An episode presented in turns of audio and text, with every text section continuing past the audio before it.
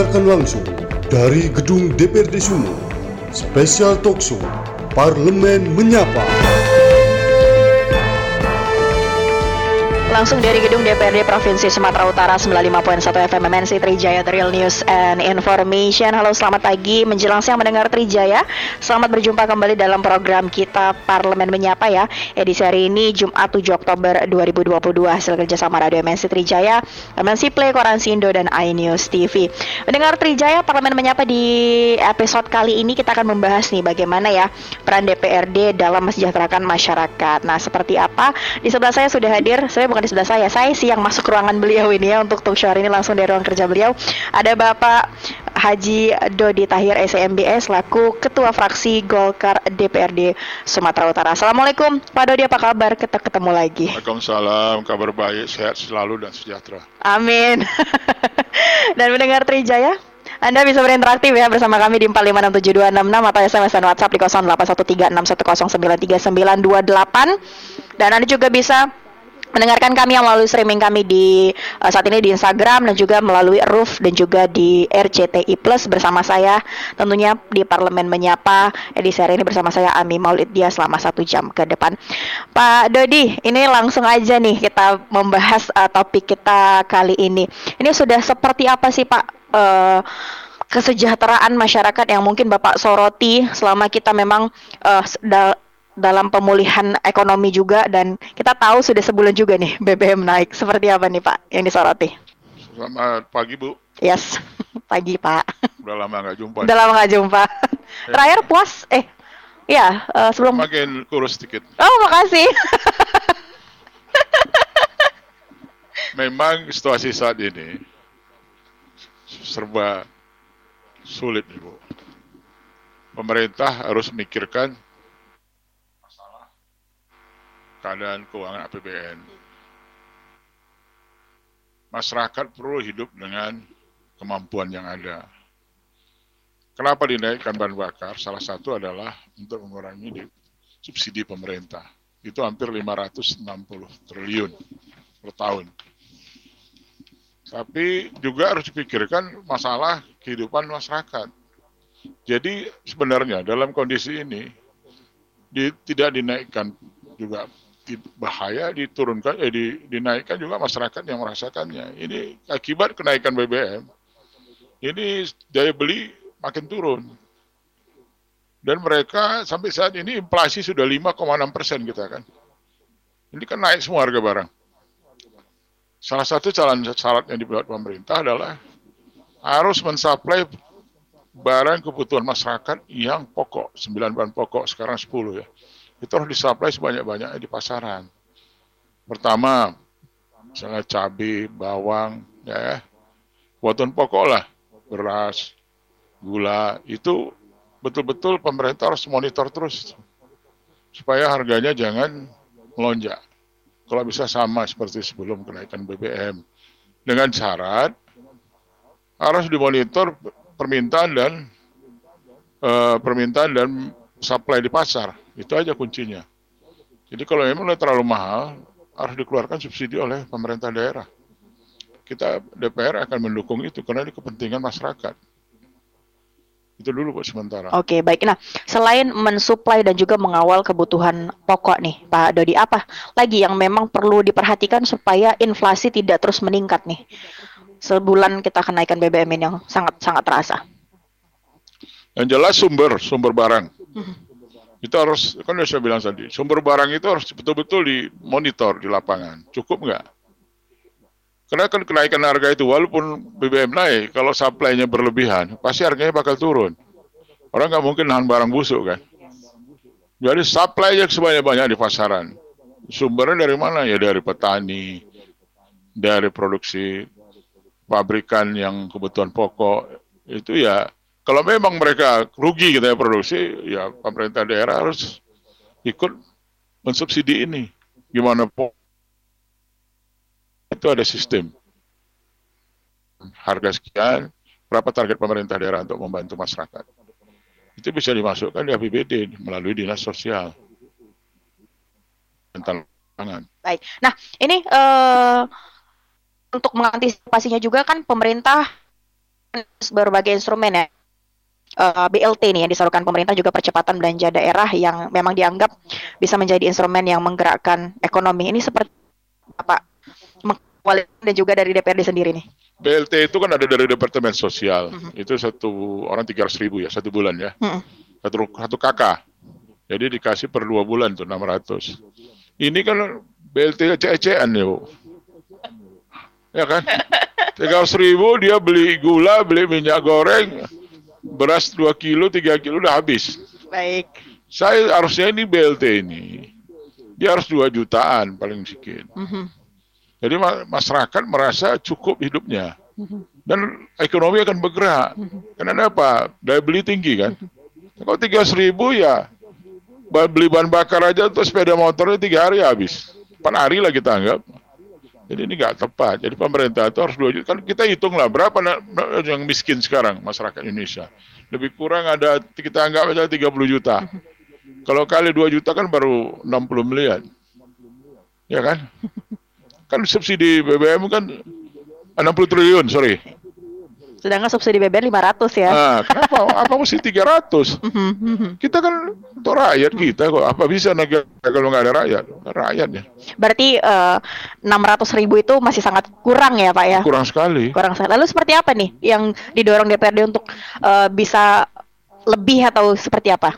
Ya pemerintah pusat dan pemerintah daerah harus kolaborasi untuk mencari dana menambah yang 300 ini. Uh -huh. Polanya gimana itu sistemnya kan ada, kan saya bilang semuanya punya strategi. Tapi harus tepat yang maka itu jangan juga tidak tepat sasaran. Banyak di lapangan sekarang yang mampu juga dapat BLT. Jadi database yang diberikan dari lurah dan kepala desa itu banyak yang juga tidak akurat. Itu harus dikontrol oleh kepala daerah masing-masing supaya ini jangan terjadi kan. Jangan nanti 2 juta yang penghasilannya ada gajinya 15 juta dapat juga dia kan. Hmm. Jadi tolonglah masyarakat juga yang punya pendapatan cukup, janganlah mau memanfaatkan kesempatan yang diberikan kepada orang kecil. Kita baik. harus memikirkan sama-sama ya. Yes, baik. Dan mendengar Trijaya kami akan kembali kepada Anda. Anda bisa berinteraktif ya bersama kami di 4567266 atau SMS dan WhatsApp di 081361093928. Masih ngobrolin uh, kenaikan BBM nih, uh, Pak Dodi kan juga uh, di uh, aturannya bahwa kendaraan mewah itu dilarang menggunakan pertalite. Tapi kita masih banyak menjumpai di SPBU di Sumatera Utara ini uh, biasanya pagi-pagi tuh lebih banyak ya kendaraan-kendaraan yang seharusnya tidak menggunakan pertalite tapi menggunakan. Nah, ini kan juga menjadi mengganggu. Ini seperti apa ini pengawal dari DPRD sendiri? Inilah kesadaran masyarakat kita juga masih kurang. Dia hidupnya mewah tapi mau memanfaatkan fasilitas orang miskin. ini nggak salahkan ya beginilah kesempatan apa? Karena peraturan undang-undang dan hukum di Indonesia ini nggak ada kepastian hukum. Baik. Itu jadi orang ya udah kalau memang ada beri kesempatan yang salah pun dibuat aja. Coba ada kepastian hukum, pasti takut orang. Ini problem kita sekarang klasik itu adalah masalah kepastian hukum. Jadi orang pun kalaupun dilarang, di, di pom bensin itu nggak bisa dia ngelarang. Masuk beli, misalnya dia harus beli pertama, masuk pertalite, ya kan? Isi. Cuma dibatasinya aja sekarang hanya dua ribu kan. Tapi kan dia bisa tempat pom bensin lain lagi. Isi Tinggal kan pindah pom bensin aja gitu ya, baik. Jadi sulit juga. Dibuat peraturan semua pasti dilanggar. Kalau ada kalau ada peluang itu pasti dilanggar. Baik, jadi harus seperti apa ini kira-kira Pak? Apakah memang perlu sanksi yang lebih tegas kalau misalnya ada kejadian seperti itu, nggak cuma himbauan aja? Gimana mau sanksinya Bu ya? Pom bensin itu pun kalau ribut kita payah juga. Banyak nanti dia larang ribut. Baik. Ya kan? Jadi nggak bisa juga. Ya, makanya sebenarnya kesadaran dari masyarakat yang mampu itu harus tinggi. Mm -hmm. Janganlah kita sudah kaya masih memanfaatkan fasilitas orang susah. Mm -hmm. Harus ada kesadaran lah. Mm -hmm. Itu yang paling penting. Mm -hmm. Tapi undang-undang kita, hukum-hukum kita juga harus dijalankan dengan aparat hukum dengan yang benar. Ini jadi problem semua sekarang kan. Cobalah negara kita ini semana. Baik, jadi kesadaran kita bersama tetap dituntut ya Pak ya. Iya. Baik. Nah kita bergeser sedikit nih uh, dari persoalan BBM ini 3 Oktober lalu atau hari Senin ya ini uh, ratusan nelayan kepiting bakau ini uh, mendesak Presiden Joko Widodo ya agar segera memanggil Kementerian Kelautan Perikanan nih terkait dikeluarkannya Permen KKP nomor 16 tahun 2022 yang merugikan dan memiskinkan nih para nelayan kepiting bakau. Ini seperti apa nih Pak? Memang saya belum baca detail ini. Kebetulan Ibu bertanya, tapi harus saya kuasai sedikit. Baik. ini dulu di Komisi B memang ini tugas saya. tapi nggak apa. Saya dengar itu kan batasan besar kepiting. harus 12 cm. Itu yang ada di Papua. Yang, yang bertelur nggak boleh Nggak boleh, yang jumbo ya. Jumbo. Tapi tadi juga, Bu. Siapa ngawasin ini di laut? Hah? Siapa yang ngawasin? Sekarang peta apa namanya peternak kerang dengan peternak troll itu ngambilnya kedua mil pantai juga. Jadi tuh orang yang ngambil tradisional yang ngambil kerang. Kerangnya kecil-kecil segini kasihan kita. Kalau diambil terus pakai troll itu kerangnya. Ini masuk ke piting dia peraturannya. Semua tetap ada peraturan tapi tapi pengawasannya nggak oh, ada. peraturannya doang yang dibuat ya pak? Ah. pengawasan dan kontrolnya enggak gitu ya? Nggak ada. Baik Jadi kasihan juga petani ini lobster juga di situ ada disebutkan. Jadi kalau mereka dibatasi dengan undang peraturan-peraturan itu boleh-boleh aja. Tapi kalau peta, nelayan ini kan dia nggak punya jaringan, nggak punya koneksi, nggak punya apa. Tiba-tiba datang pola air atau ada nanti lantamal. Bapak kok tangkap ini katanya. Tapi yang troll yang besar-besar dibiarin. ya Itulah harus yang diawasi itu adalah bagaimana melindungi nelayan-nelayan yang kecil-kecil ini. Itulah gunanya ada pengawasan dari Airut, Pol Air, Lamtamal. Itu kita minta dari Dinas Kelautan. Tapi ini nggak berjalan, Bu. Itu kemarin ribut di batu bara kan. ya Inilah negara kita ini sekarang. Belum ada kepastian hukum. balik lagi ya kepastian hukum ya pak ya Iya. aturan-aturan dibuat tapi belum ada kepastian hukum yang jelas. Baik Pak Dodi, kita harus break dulu. Dan mendengar Trijaya jangan ke mana-mana karena kami akan kembali sesaat lagi.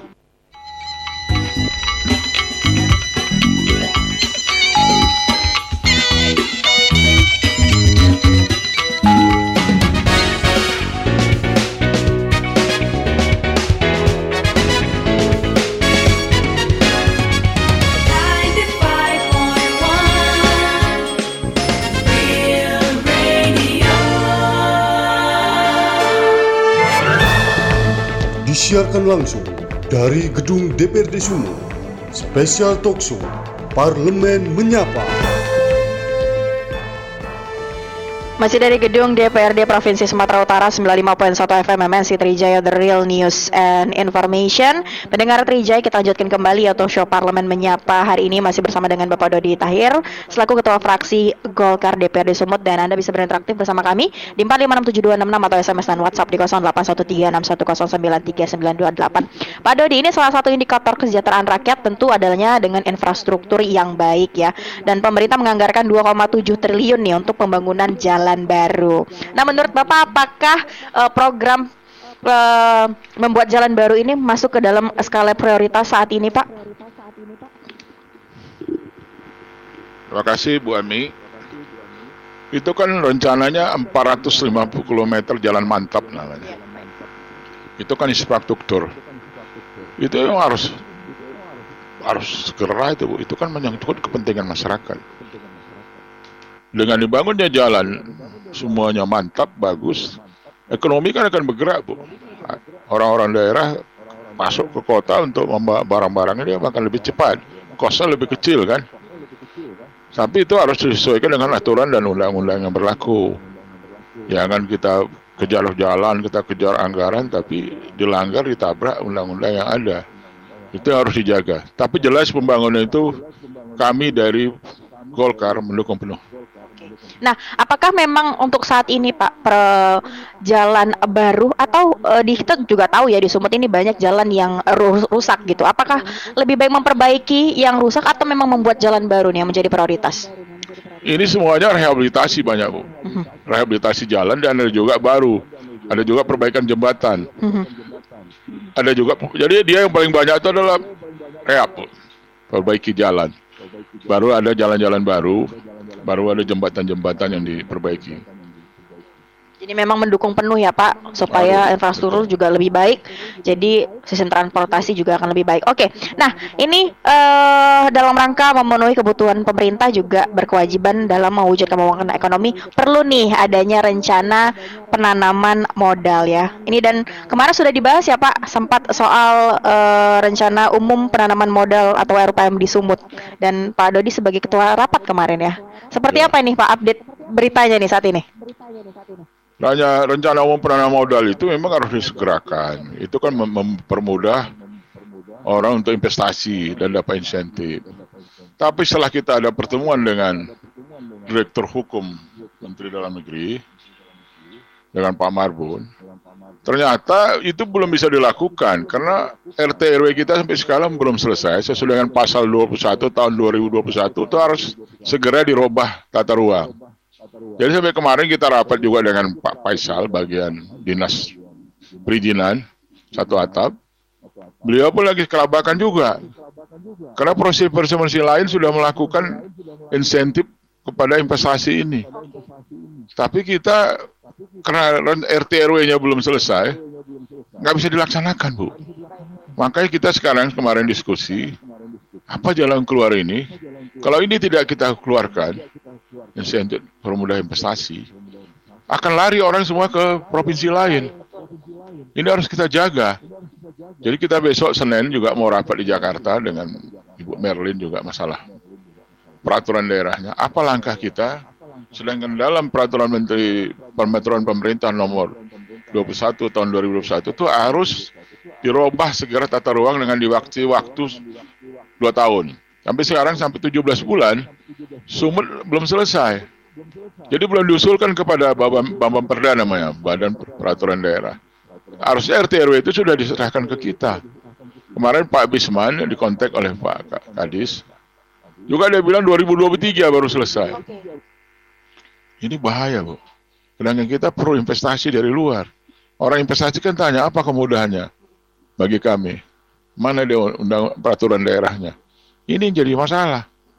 Jadi si dinas perizinan satu atap itu betul-betul mengejar ini supaya investor masuk. Ini ada beberapa udah mau masuk nih.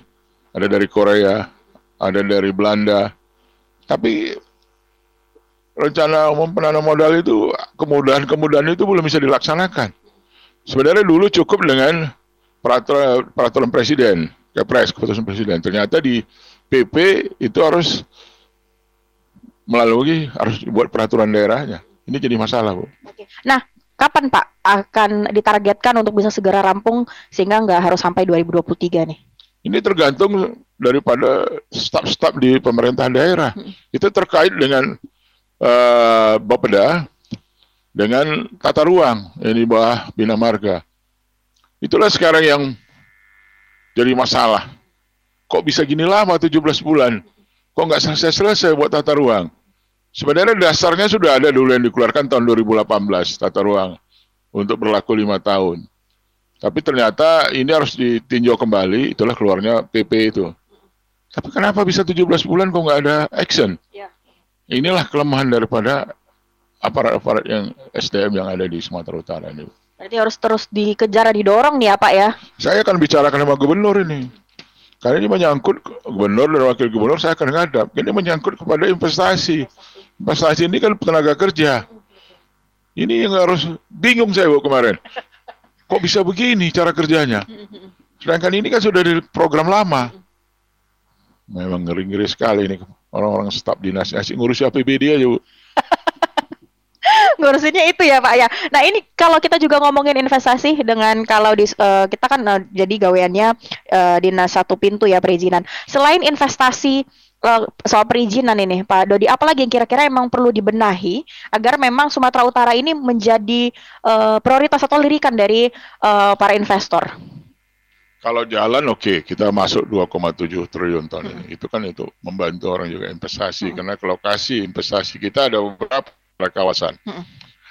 Ada Sungai Ngangke, ada Kim, ada yang di Kuala Tanjung, Mm-mm. yang punya sekarang mangkrak itu nggak jelas juga. Ada tiga lokasi besar itu sebenarnya. Tapi yang paling potensi itu sekarang adalah kawasan industri Sungai Mangke. Jadi di situ masih kurang fasilitas umumnya seperti perumahan, tempat apa namanya kota-kota baru. Itu harus dibuat. Kalau enggak orang kan datang ke situ di mana dia mau belanja, di mana dia mau nginap. Jadi pasum sekitar juga dikembangkan oleh saya udah bicara ke Bapenas kemarin, ke Menteri PPR juga, kalau itu segera dibuat eh, grand apa namanya ada grand desainnya supaya itu dimasukkan kawasan Sungai Mangki itu untuk kawasan kota baru supaya memotivasi masyarakat untuk eh, supaya- supaya memotivasi investor untuk masuk ke lokasi sana. Jadi nggak cuma perizinan ya Pak, tapi fasilitas umum yang mendukung sekitar juga ya. Iya, itu penting. Itu penting ya. Baik, ini sudah ada yang masuk pertanyaan melalui WhatsApp, saya akan bacakan. Dari Rudi di Martubung, saya sangat setuju dengan Pak Dodi. Bantuan langsung tunai sekarang seperti main-main. Contohnya BSU dapat bantuan 604 bulan dapat perhitungannya dari mana? Tanggapannya Pak. Ya memang itu dia pendapat dengan saya itu. Itu berarti mungkin dia dapat, dia terima, ya ini mau beli apa nih ya? Ya bukan, nggak diterima juga salah, namanya rezeki ya. Iya betul.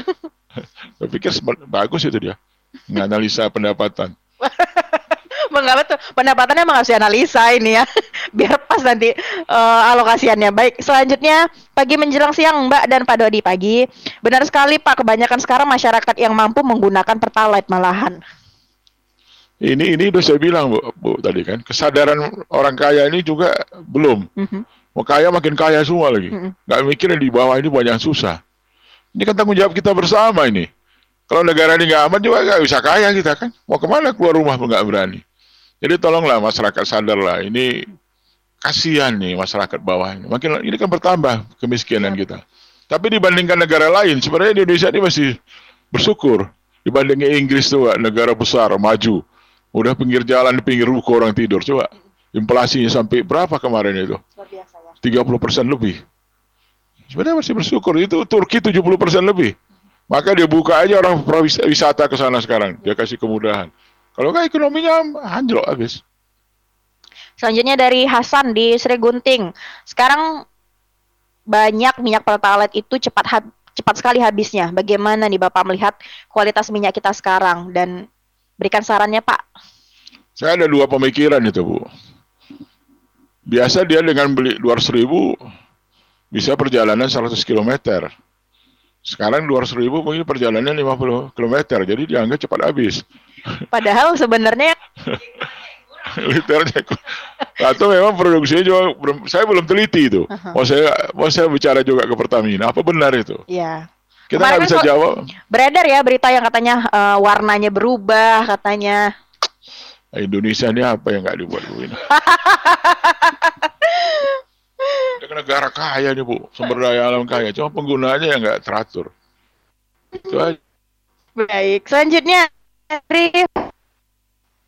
Idris nelayan ada di sekitar Tanjung Balai. Mohon diperhatikan kami Pak nelayan kecil ini. Di laut kami dengan aparat sendiri sementara pelaku illegal fishing sepertinya didiamkan.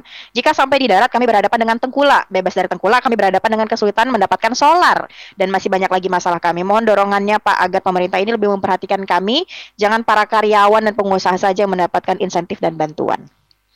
Waduh, itulah yang mau dipikirkan sekarang semua kita. Nelayan ini memang masalah paling problem. Kasihan.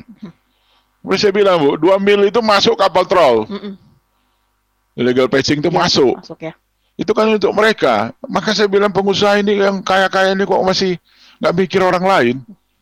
Itu juga bahan bakar mereka. Itu kan sebenarnya solar itu kan 6850. Tapi nanti di sana kan ada distributor, ada tangki timbun itu, agen Pertamina dinaikkan tujuh setengah, naikkan delapan ribu. Nanti dibilang stok nggak ada, tapi dari tengkulak ada bahan bakarnya. Saya paling suka ini satu sistem paling baik nelayan di Indonesia itu ada di Jawa Tengah. Jawa Tengah itu ada kooperasi nelayan itu berfungsi. Jadi di apa namanya dermaga-dermaga tempat ikan itu itu yang megang kooperasi, kooperasi nelayan. Dipilih siapa ketua dari mereka sendiri. Pom bensin itu di samping daripada kantor kooperasi. Dia pakai kartu semua, nggak pakai uang cash lagi. Dikasih dengan uangnya masuk ke kartu, beli bahan bakar pakai kartu. Jadi colok dulu keluar print outnya, baru dia beli bahan bakar. Jadi nggak ada naik, nggak ada turun pak. Itu Jawa Tengah luar biasa. Makanya harga ikan itu sangat murah. Karena nggak ada tengkulak. Itu harus dilakukan oleh Provinsi Sumatera Utara. Itulah kunci dinas kelautan. Itu harus berpikir bagaimana kok Jawa Tengah bisa. Padahal Jawa Tengah itu lebih luas daerahnya, lebih banyak nelayannya kan. Ibu udah pernah ke Jawa Tengah, pergi ke Darmaga? Belum belum Pak, belum. Bagus, Bu. Baik. Ini nanti jadi destinasi ya tujuan ya. Selanjutnya dari Didi di Perjuangan. Eh, untuk berinvestasi di Sumut sepertinya stagnan, tidak ada perkembangan. Kalau tahun-tahun sebelumnya dipersatukan di penanaman modal perizinan satu pintu banyak investasi di Sumut. Tanggapannya gimana Pak? Ya itu tadi insentif investasi itu kan dengan tidak siapnya RT RW ini nggak bisa dilakukan. Semua orang yang akan masuk itu pasti lihat kemudahan. Apa insentif yang diberikan? Ini nggak bisa kita buat peraturannya. Jadi ini jadi masalah besar nih, Bu. Maka saya bilang, kok begini kerja orang pemerintah daerah? Bapeda dengan eh, tata ruang. Kok dibiarin ini? Ini kok merasa Pak Gubernur nggak tahu ini, Bu. Maka saya mau bicarakan ini. Makanya kita kasih tahu ya Pak ya. Harus kita kasih tahu, Pak Gubernur ini semangat, Bu. Pak Wagub ini semangat. Tapi di bawah di depan aja nanti siap siapa katanya. Tapi di belakang ini ah, nanti aja lah itu. katanya. Mana APBD itu dulu dipikirin. Balik lagi ke APBD lagi dipikirin ya Pak. Selanjutnya ini ada Santi di Tanjung Anom. Bapak kemarin saya lihat di medsos ada anak Indonesia yang bisa membuat kendaraan bisa berjalan menggunakan gas dan air. Kenapa nggak dikembangkan aja program gas dan air itu Pak? Sekarang itu dikembangkan pemerintah. Itu tetap ada penelitian. Itu namanya ada menteri riset kan.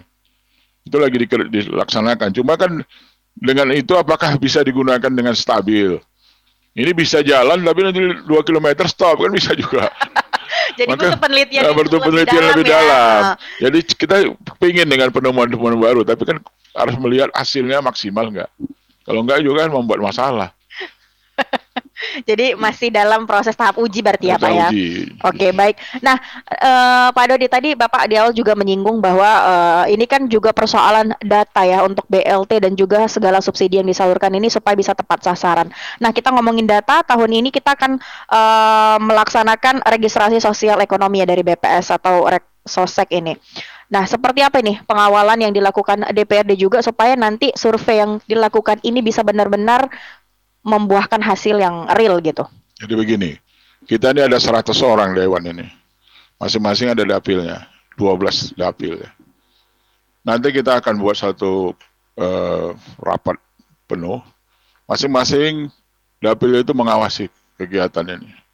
Pendataan untuk untuk orang-orang bisa dibantu kan. Ini kita akan turun. Tapi ini kunci semua kan dari mulai Kepling, kepala desa sampai camat dan bupati. Itu kita lihat nanti. Saya akan turun ini. Saya minta. Ini kan di bawah dinas sosial ya. BPS ya. BPS, Dari bukan BPS ya. Oh, BPS ini pun ada juga hal yang perlu dipikirkan. Mereka kadang-kadang merekrut pegawai itu kan secepatnya aja. Dibutuhkan. Pelatihannya cepet gitu ya. Ah, daftar. Ini dibayar honor sekian hari. Banyak yang daftar. Nggak dilihat kualitasnya apanya. Nanti tugas satu hari harus sekian rumah tangga. Dia cari asal aja. Nah, ini perlu BPS ini penting sekali bu, karena data semua dari situ. Jadi takut nggak real nanti ya Pak kalau asal-asalan bener-bener. Nah, makanya cari SDM-nya yang juga punya kualitas lah, paling nggak S1 lah, ya kan? Sekarang kan banyak S1 yang belum bekerja. Cara berpikir kan beda S1 dengan SMA itu. Jadi beda SMA dengan S1 itu adalah cara berpikirnya. Dan sadarkan dia, tolong pilih yang benar-benar yang butuh. Jangan dibuat nanti asal target 10, 10 lah. Asal ada aja. Ambil KTP isi isi teken, ada isi KTP berapa kerja saya ini honor tolong ya. Jadi ini database di seluruh Indonesia itu adalah di BPS. Itu kuncinya BPS. Maka BPS ini benar-benar kerja dengan baik, Bu. Oke, baik. Jadi yang pertama kali diperhatikan adalah eh, surveyornya ya atau yang melakukan pendataannya Ah. ini ya. Harus kualifikasinya benar dulu nih supaya bisa ngedata hal yang benar jadinya bisa real ya Pak. Ya. Baik, nah kita harus break sebentar Pak Dodi dan pendengar Trija jangan ke mana-mana karena kami akan kembali saat lagi.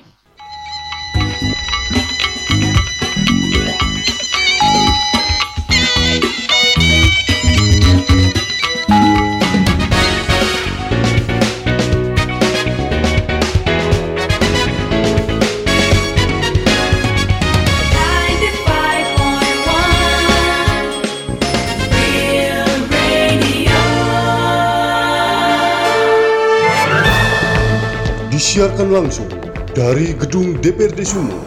Spesial Talkshow Parlemen Menyapa. Masih dari gedung DPRD Provinsi Sumatera Utara 95.1 FM MNC Trijaya The Real News and Information Pendengar Trijaya kita lanjutkan kembali Tukso Parlemen Menyapa Masih bersama dengan Bapak Dodi Tahir Selaku Ketua Fraksi Golkar DPRD Sumut Nah Pak Dodi tadi kita ngobrolin soal eh, kesejahteraan eh, masyarakat ya Di tengah eh, berbagai lonjakan ini kita baru selesai pandemi, kemudian juga sekarang kenaikan BBM dan sudah ada instrumen-instrumen positif yang dilakukan ya untuk mengatasi segala hal tadi seperti uh, BLT dan melakukan banyak peraturan. Nah, ini juga perlu dilakukan penghematan. Ini seperti kata sekretaris uh, daerah ya Provinsi Sumut nih.